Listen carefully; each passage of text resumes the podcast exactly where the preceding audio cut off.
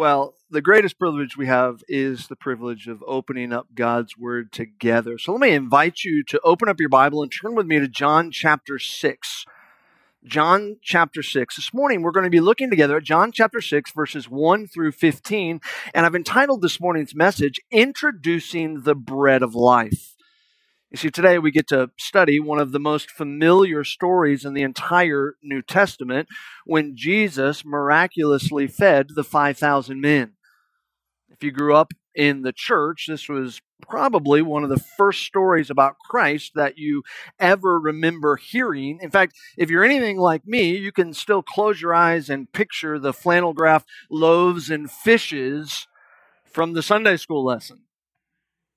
And today we're going to revisit this familiar account to see what it shows us about Christ.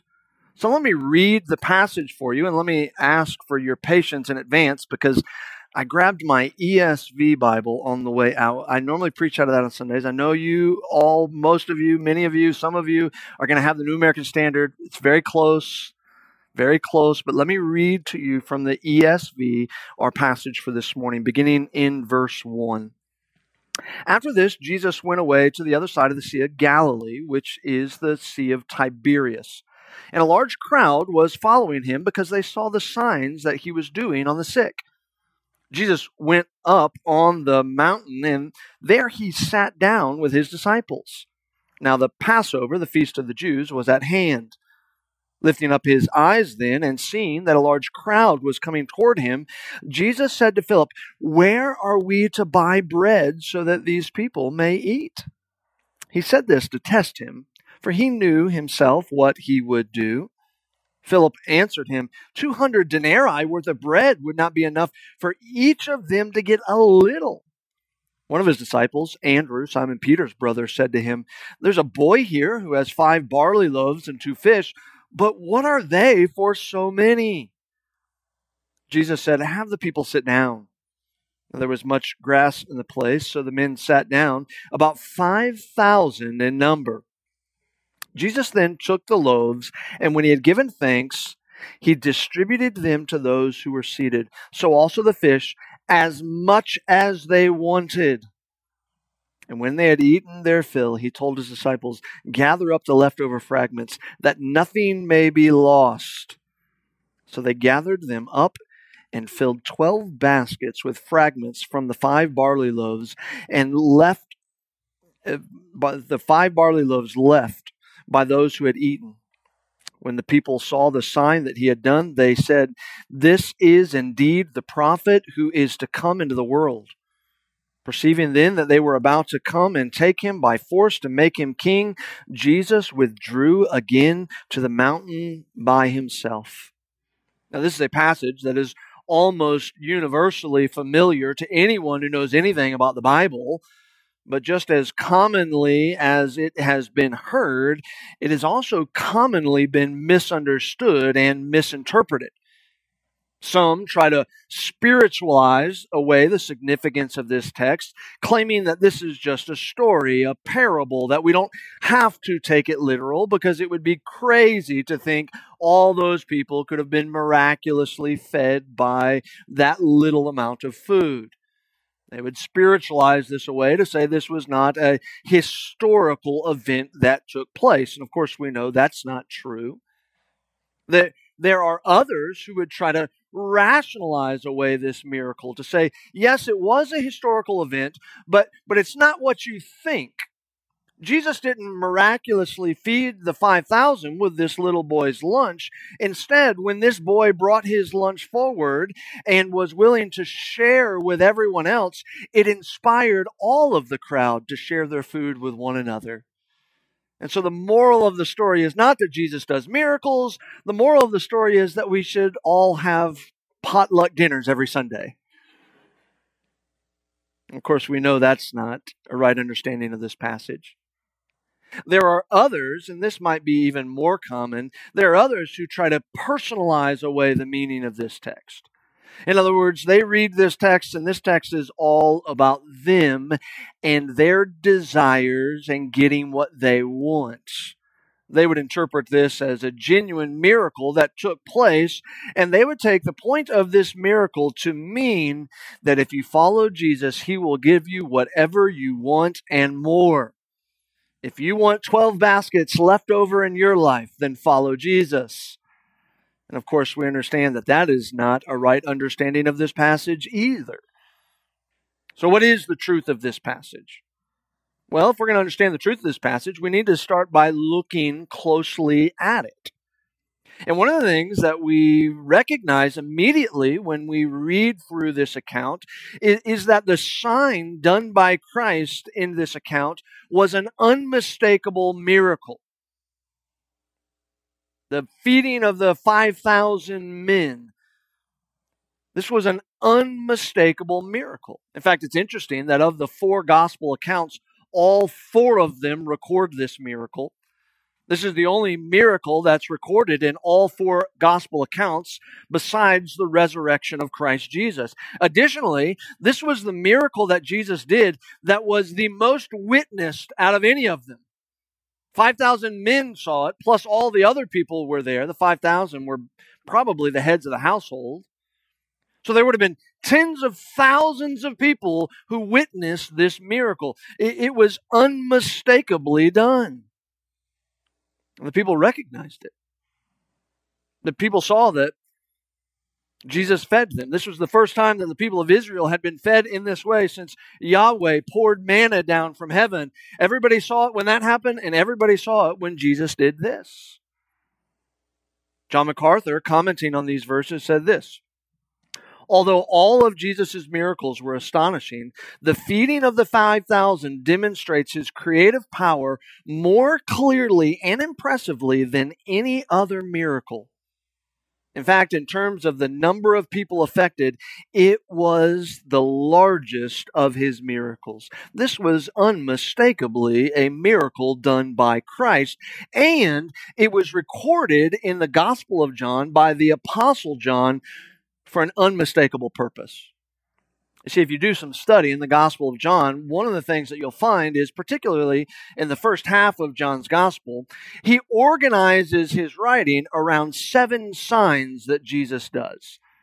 These are seven significant miracles that John records, and all of these miracles are intended to demonstrate that Jesus is the Son of God.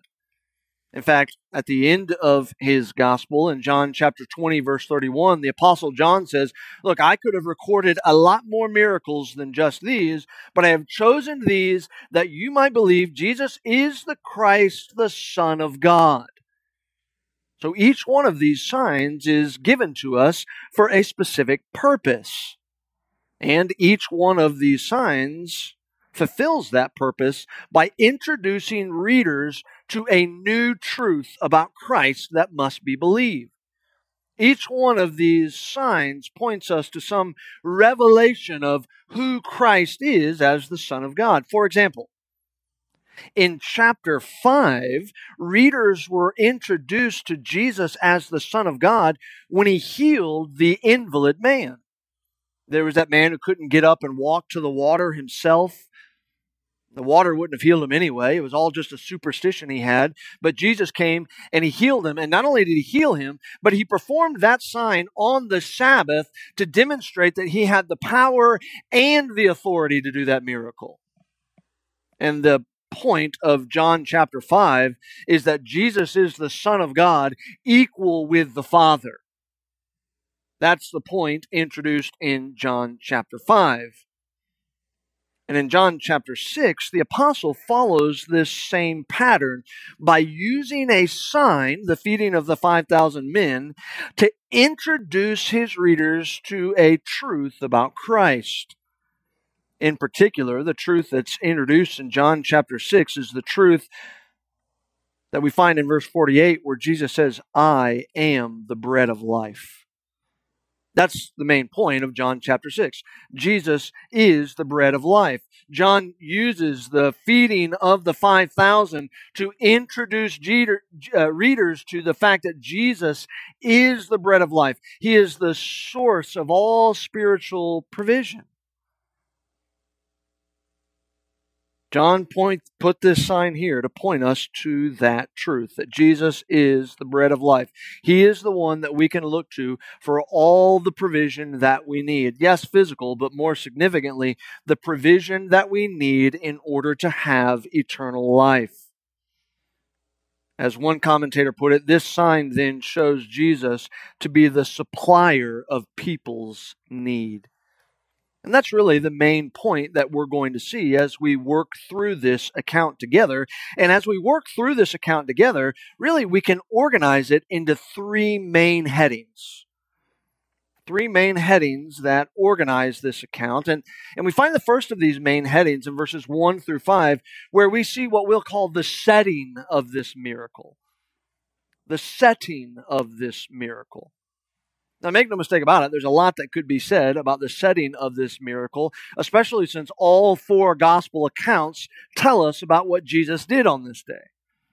However, since we're focusing on John's gospel and we're trying to understand why John recorded this miracle, we're going to mainly limit our study to the details that John gives us. And one of the things that is absolutely clear when you look at what John gives to us here is that this miracle was not some obscure miracle. There were plenty of witnesses to what Jesus did on that day. In fact, notice in verses 1 through 4 how John begins by pointing out the huge crowds that were present. Verse 1 begins by saying, After this, Jesus went away to the other side of the Sea of Galilee, which is the Sea of Tiberias. And, and when John uses the phrase after this, it, it, it, doesn't always mean exactly after. In other words, it doesn't mean that, that the very next thing Jesus did after John chapter 5 was this. This is kind of like a marker in John's gospel to say this is the next chapter in what I'm writing. In fact, when you recognize that John 6 takes place around the time of the Passover, and you recognize in John 5 that there was another feast that was going on, depending on what the feast in John 5 was, it would have at least been a few months that took place in between John chapter 5 and John chapter 6. Maybe even if the mir- if the uh, feast in John 5 was a Passover, it may have even been a full year that takes place between John 5 and John chapter 6. You say, why is that significant? And the answer is because Jesus had a lot of time to do a lot of miracles in between that time. Jesus had a lot of time to, to, to spread his truth and to preach. In fact, during this intervening period between John chapter 5 and John chapter 6, the, the other gospel writers tell us that's when he took 70 of his followers, 70 of his disciples, and sent them out to do their own preaching and their own miracles. In other words, by the time you get to John 6 1, Jesus was no obscure individual. Everyone in Israel knew who he was. Everyone knew who he was. He had done miracles, he had done healing, he had done preaching, and that's why the crowds were clamoring around him. Verse 2 says, A large crowd was following him because they saw the signs that he was doing on the sick. And, and the way John records this in the original, the way the, the Greek would read, was that the crowds just kept following him and kept seeing miracles because Jesus kept doing these things. Now, for John's part, John doesn't record a high volume of miracles in his gospel, only a select number, as I mentioned to you a moment ago. But that doesn't mean Jesus wasn't doing numerous miracles. Jesus was doing an incredible number of miracles. That's why these massive crowds were clamoring all around him and constantly seeing him preach with authority like they had never seen before, doing miracles and healing the sick and casting out demons, all things that they had never seen any kind of teacher do before. Jesus was a teacher, a rabbi like none other, which is why the crowds just kept coming to him. Now, at this point, in John chapter 3, or uh, in John 6, verse 3, John goes on to say that Jesus went up on the mountain and there he sat down with his disciples. And, and, and we know from Mark's account of this same time period that what Jesus was trying to do was that Jesus was trying to get a break from the crowds. He was trying to take some time out to debrief his disciples. They had just gotten back from this missionary journey where, where 70 of them had gone out two by two and done these miracles and done this preaching. They now came back to Christ. Christ had been teaching, Christ had been doing miracles. And so Jesus pulls them along into the mountains to try to gather them together and debrief with them.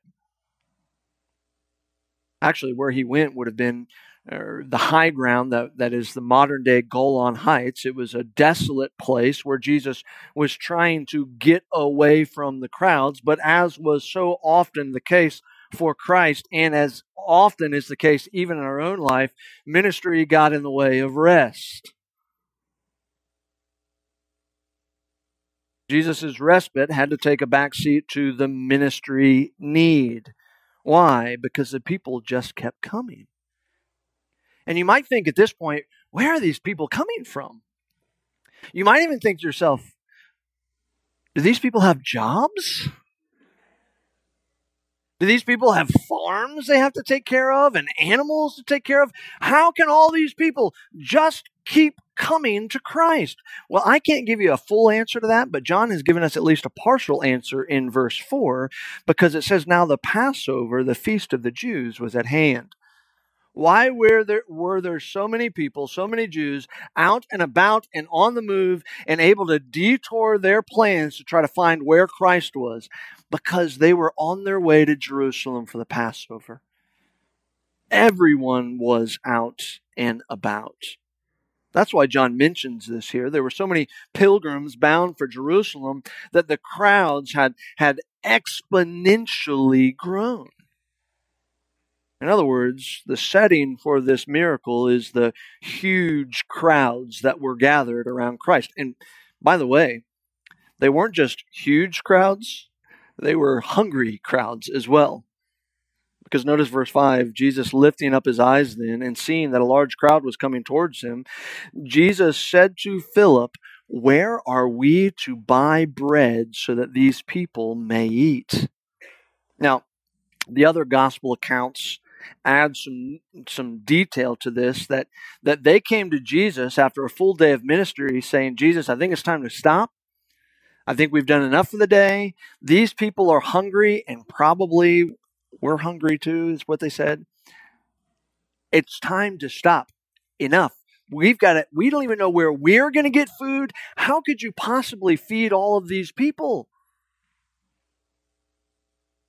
But Jesus, instead of acquiescing to his disciples' request, looks at Philip and says, Hey, Philip, where are we going to get enough food for these people? You might think, why is he picking on Philip? What did Philip do to deserve that? Well, Philip was actually by uh, from nearby Bethsaida, which means that he was kind of the local hometown boy. And if you want to know where all the best restaurants are, the best place to get food is, who do you talk to? You talk to the guy that's from there. Hey, Philip, is there anywhere around where we can get food for all of these people? Uh, uh, Philip, have have they built a Costco here yet?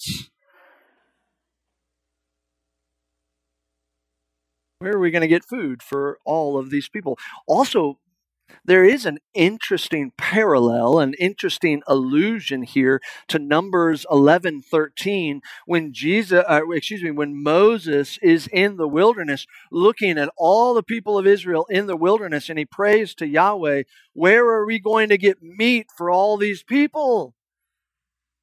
There's no human way that all of these people could eat out here in the wilderness. And Jesus is alluding to that very thing as the scene is set for this miracle. And that's really what the first five verses do for us. They, they set the scene. They show us there were massive crowds in the middle of nowhere with nothing to eat and no way to provide for themselves. Which leads us to the second heading in our study. Verses 6 to 11, we'll call this the sign. We, we've seen the setting leading up to this, but now we see the, the sign that Jesus performs. And really, this is important for us to see because in each of the signs that Jesus performs in the Gospel of John, he is doing something that only the Son of God can do. And in this case, he performs really what is a creative sign, a creative miracle. He uses a little bit of food to create food that did not previously exist. And in the process of creating food that previously did not exist, Jesus is also seeking to generate faith that did not previously exist. In fact, notice how this sign is a faith inducing, faith producing sign. Jesus asked this question to Philip Where are we to buy bread so these people may eat? And in verse 6, it says, He said this to test him, for he himself knew what he would do. In other words, Jesus' question was not an inquiry about food, it was a probe for faith in the hearts of his disciples. Jesus knew the answer to the question already. Jesus knew what he was going to do, but he also knew that his disciples did not have the kind of faith that immediately looked to him for provision. And that's why Jesus' objective here was far greater than dinner. This miracle was aimed at, at changing the hearts, especially of his disciples, and teaching his disciples to look to him as the bread of life. That's what John means here when he says he was testing their faith. And by the way, Jesus often does the same thing for us, doesn't he? Jesus often uses this same tactic in our own growth and sanctification. He, he puts us in situations where we don't know what the outcome is going to be, and He puts us in situ- situations where there is nothing we can do in and of ourselves to change those circumstances. He puts us in situations where we don't know how we're going to get out of it or, or even how we're going to move forward. Why does he do that? Well, when God tests our faith in this way, it's not because he does not know if we have faith. Jesus knew what was in Philip's heart. He didn't ask the question from Philip to see what was in Philip's heart. He already knew it.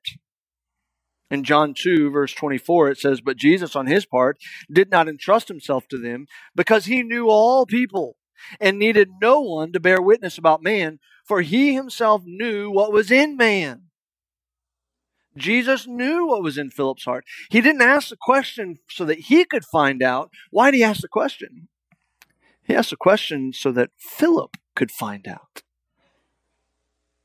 See, the Lord often puts us in these kind of faith testing circumstances, eh, for starters, to give us clarity in our own faith. If you would have asked Philip earlier in that day, Philip, you just came back from this great missionary journey. 70 of you went out. You did signs. You did miracles. You preached the gospel. Undoubtedly, you saw people come to follow Jesus as the Messiah. Do you trust in Jesus as the Messiah? Philip would have said, Of course. So Jesus says, Where are we going to get the provision we need? And Philip says, I have no clue. There was weakness of faith there that Philip didn't even know he had. The Lord often puts us in these kind of hope against hope and, and faith testing situations so that we can see the weakness of our own hearts we can see the weakness of our own faith. We, like the, the, the, the beleaguered father in Mark chapter 9, can say, Lord, I do believe. Help my unbelief. The Lord puts us in those situations. And, and not only so that we can see the weakness in our faith that needs to be addressed, but also so that weakness can be strengthened. James 1 is a familiar passage. In verses 3 and 4, it says, For you know that the testing of your faith produces steadfastness. Philip, your faith is not steadfast enough, so I'm going to test it. You say, How does that work? And let steadfastness have its full effect, that you may be perfect and complete, lacking in nothing. In that moment, Philip thought he was lacking everything. But he had Christ standing right in front of him. And it was only the weakness of his faith that show, that, that prevented him from seeing that he lacked nothing in Christ. So what did the Lord do? He tested his faith to open his eyes, to strengthen his faith, so that he would come to and submit to Christ as his ultimate provision. And it's this faith clarifying, faith strengthening, faith producing grace of testing that led Peter to write in 1 Peter 1, verses 6 and 7 In this you rejoice, though now for a little while, if necessary, you have been grieved by various trials. Why? You may be here today grieved. By what? Various trials. Maybe it's bereavement. Maybe it's illness. Maybe it's your work situation. Maybe it's a family situation. Maybe it's a relationship with another believer. Maybe it's an unbeliever you're praying would repent and become a believer. There are various trials experienced by various people in the congregation this very moment. Why does the Lord let us go through those things? He lets us go through those things for this very same reason why he asked Philip that question. Here's what Peter goes on to say in 1 Peter 1 6 and 7 so that the tested genuineness of your faith, more precious than gold that perishes, though is tested by fire, may be found to result in praise and glory and honor at the revelation of Jesus Christ. That's why the Lord tests our faith. And when He tests our faith, sometimes he tests our faith. In fact, you see that he, even here in this passage. Verse 7 Philip answered him and said, 200 denarii worth of bread would not be enough for each of them to get a little. In other words, this is an impossible situation. One day was a denarius, so 200 denarii worth of food. That was 200 days of work. If the average person works about 250 days out of the year, you're looking at about 80% of your annual income. If you took 80% of your annual income, you would not be able to feed all these people who are there even just a little bit. How could we possibly feed these people? I mean, Jesus, even if we had that money, or even if we had 10 times that amount of money so that we could actually buy the food for these people, where are we going to find that food?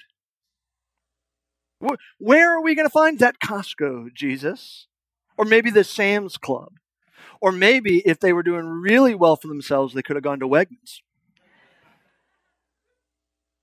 Where are you going to find that much food? Tens of thousands of people there. Where are you going to find that much food? And Jesus, even if we had the money, and even if we could find a grocery store in the first century with refrigerators that had all that food, how then would we transport all that food out into the wilderness?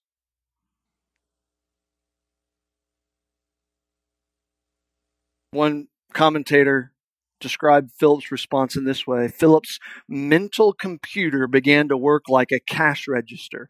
That, by the way, is something that commonly happens to fathers. Philip's mental computer began to work like a cash register, and all he could think about was the total cash that would be needed to provide just a little bread for each person. And here's the thing that I'll have you note Jesus never corrects Philip. He never says, Philip, you're wrong. We could just go get this food over here. Or, Philip, this is really not that big a deal. You're exaggerating this. Philip wasn't exaggerating, but he was missing the solution, wasn't he? You ever find yourself in that moment where the Lord's testing your faith and you're just not sure what to do? What do you do? Eh, how do you respond in faith to an impossible situation? When the Lord puts you in circumstances and, and you don't yet know how to move forward or how the Lord's going to provide, what do you do in that moment?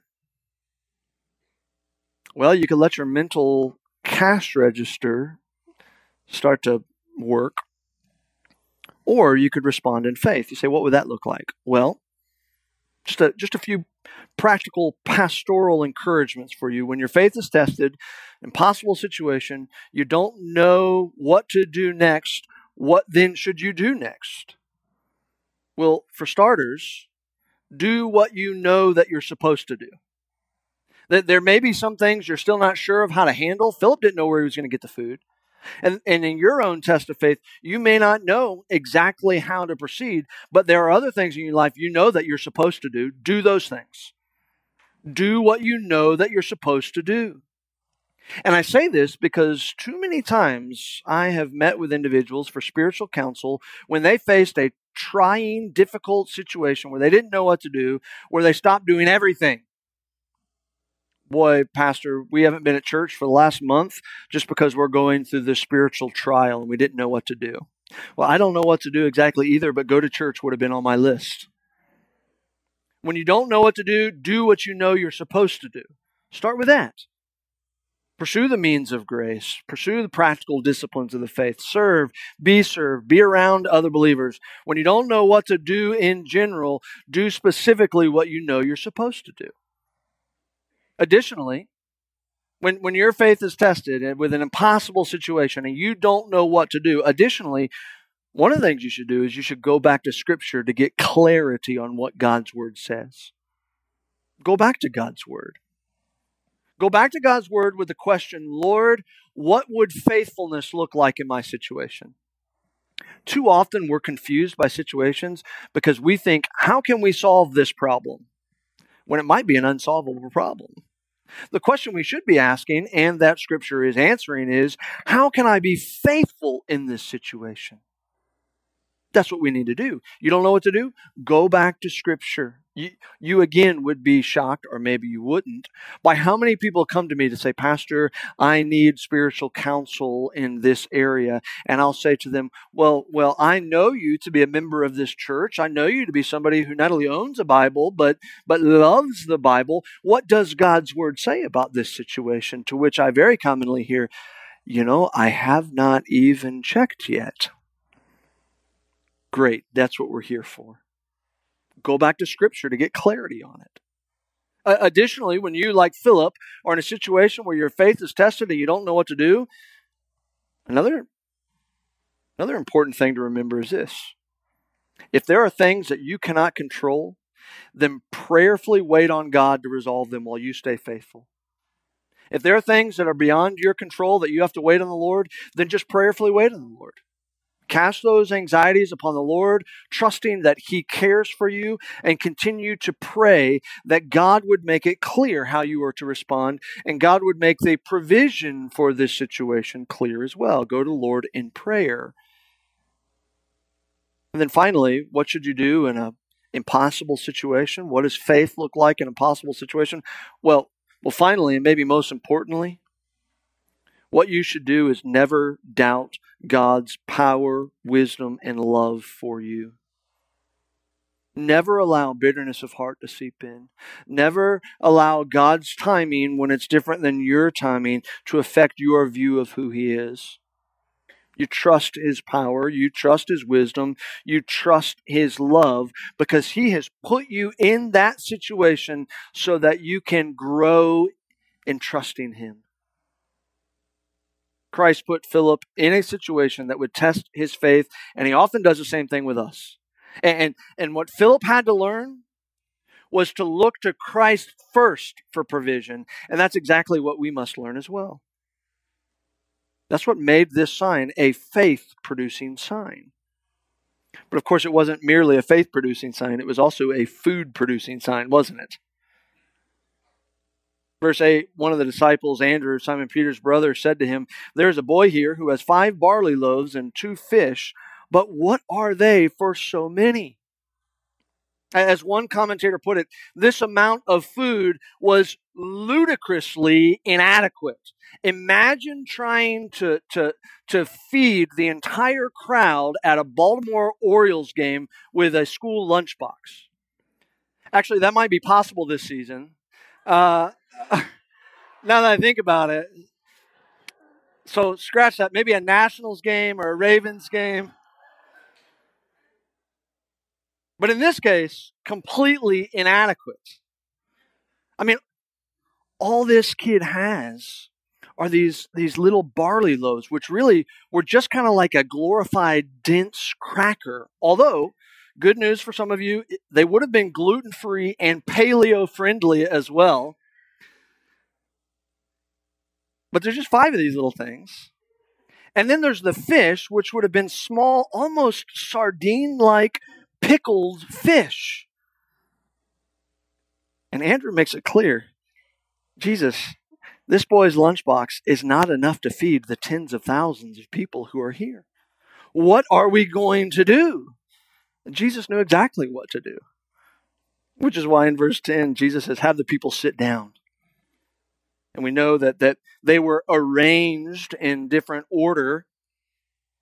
And it says that the men sat down, about 5,000 in number. They were probably arranged by household.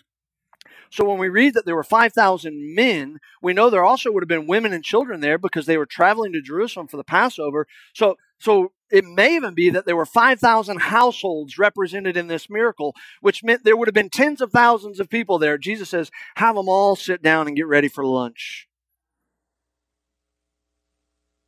And it's interesting, John includes this small little detail that there was much grass there, much green grass there. And when he does that, I can't help but think of Psalm 23, where the Lord is our shepherd, leads us into the pastures that we need. That's exactly what Christ is doing here. And as he gets everybody seated, verse 11, he took the loaves and when he had given thanks, so he begins to pray. He has everybody sit down. Okay, is everybody ready for lunch? Okay, I'm going to pray over this meal.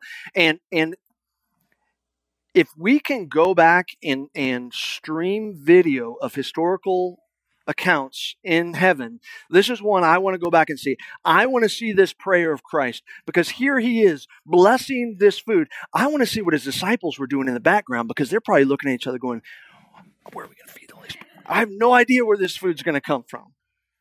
I mean, the same thing that our conference organizers are thinking when I invited all of you to just come without registering to our conference. Jesus' disciples are thinking, where is this food going to come from? And yet, of course, Jesus knew, because when he had given thanks, he distributed them to those who were seated, so also the fish, as much as they wanted. Isn't that an amazing phrase at the end? In our own culture, we often eat as much as we want, which is usually too much. Speaking for myself, not for you, but for myself. A first century Jew they never got to eat as much as they want. They ate as much as they had, but they never ate as much as they want. They had enough just to get by, but they didn't have enough to, to fill themselves to capacity. And yet, here, Jesus just keeps providing them food. You want dinner? I'll give you as much as you can handle. It was an all you can eat spiritual buffet and physical buffet.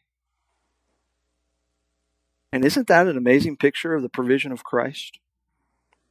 We don't always know how He could possibly provide for our needs, and yet every time we come back to Him for more grace, what do we find? Same thing the disciples found more provision. Whether it's the faith that we need in the midst of our trial or the food that we need to sustain our lives, we can come to Christ with our needs. That's the point of this sign. And this is a significant point. In fact, that's the third main heading I want to go over with you this morning. We saw the setting for this miracle. We saw the sign of this miracle. But also, I want to see in verses 12 through 15 the significance of this miracle. In other words, what is John's point? And of course, I already answered that question for you a little bit ago. John's point is that he is introducing us to Jesus as the bread of life. He is showing us that Jesus is someone that we can always come to with all of our needs, especially our need for salvation and the forgiveness of sin. And when we come to Jesus in that way, when we recognize that Jesus is the ultimate provision, through, through his death, burial, and resurrection, he is the ultimate provision for our sins and for our salvation. In his lordship over all things, he is the ultimate provider for all the grace that we need. When we come to Jesus in that way, what we find is divine provision. Notice verse 12 says, When they had eaten their fill, he told his disciples, Gather up the leftover fragments, that nothing may be lost. Verse 13 So they gathered them up and filled 12 baskets with fragments from the five barley loaves left by those who had eaten. In other words, not only was there enough, there was more than enough. Which, by the way, believer, Uh, for those of you who have been following the Lord for quite some time, how many times have you experienced something similar to this where you said, How could the Lord possibly provide? And then, then when you look back years later, you say, Wow, the Lord abundantly provided. That's what Jesus did here. It wasn't in the manner the disciples expected or even the timetable that they expected, but it was according to his grace and mercy. And really, what's interesting is that this sign and its significance correlates quite well with chapter 5. Chapter 5 shows us that Jesus is God, He's equal with the Father. And John 6 shows us, and that's a good thing for us. Because God the Father has chose to, chosen to bless us with all that we need through His Son, Jesus Christ. As Pastor Gabe read for us earlier, Philippians 4:19 says, "And my God will supply every need of yours according to his riches in glory in Christ Jesus." That's what God does. That's who Christ is. He is the one we can always go to with our needs. And you might say, Amen. Let's pray and go have our own lunch. Here's the problem there were many who missed the significance of this miracle. Many. Why? Because they were focused on the things of this earth and the needs of this life, and they were even confusing their own desires with their needs. And the results of this wrong perspective is that they had a wrong response to Christ. They thought that Jesus being the bread of life meant that they could have everything they wanted in this life. And what Jesus was showing them was that as the bread of life, he was able to guarantee their salvation under the next life. But they didn't get it. Verse 14, when the people saw the sign that he had done, they said, This is indeed the prophet who is to come into the world. And that is actually correct. It goes all the way back to Deuteronomy 18 when, when Moses says, There is a prophet greater than me who is coming. And the people are saying, Wait a minute, Moses brought manna from heaven, but we got the loaves and the fishes. I mean, this is even greater than what Moses did. This must be the prophet greater than Moses. And they were absolutely correct about that. But here's the problem Deuteronomy 18, Moses says, There's a prophet coming who's greater than me. When he comes, submit to him. And when they saw the prophet greater than Moses, they said, He'll get us everything we want. In other words, their response wasn't, We must submit to him. Their response was, He must do for us what we want of him.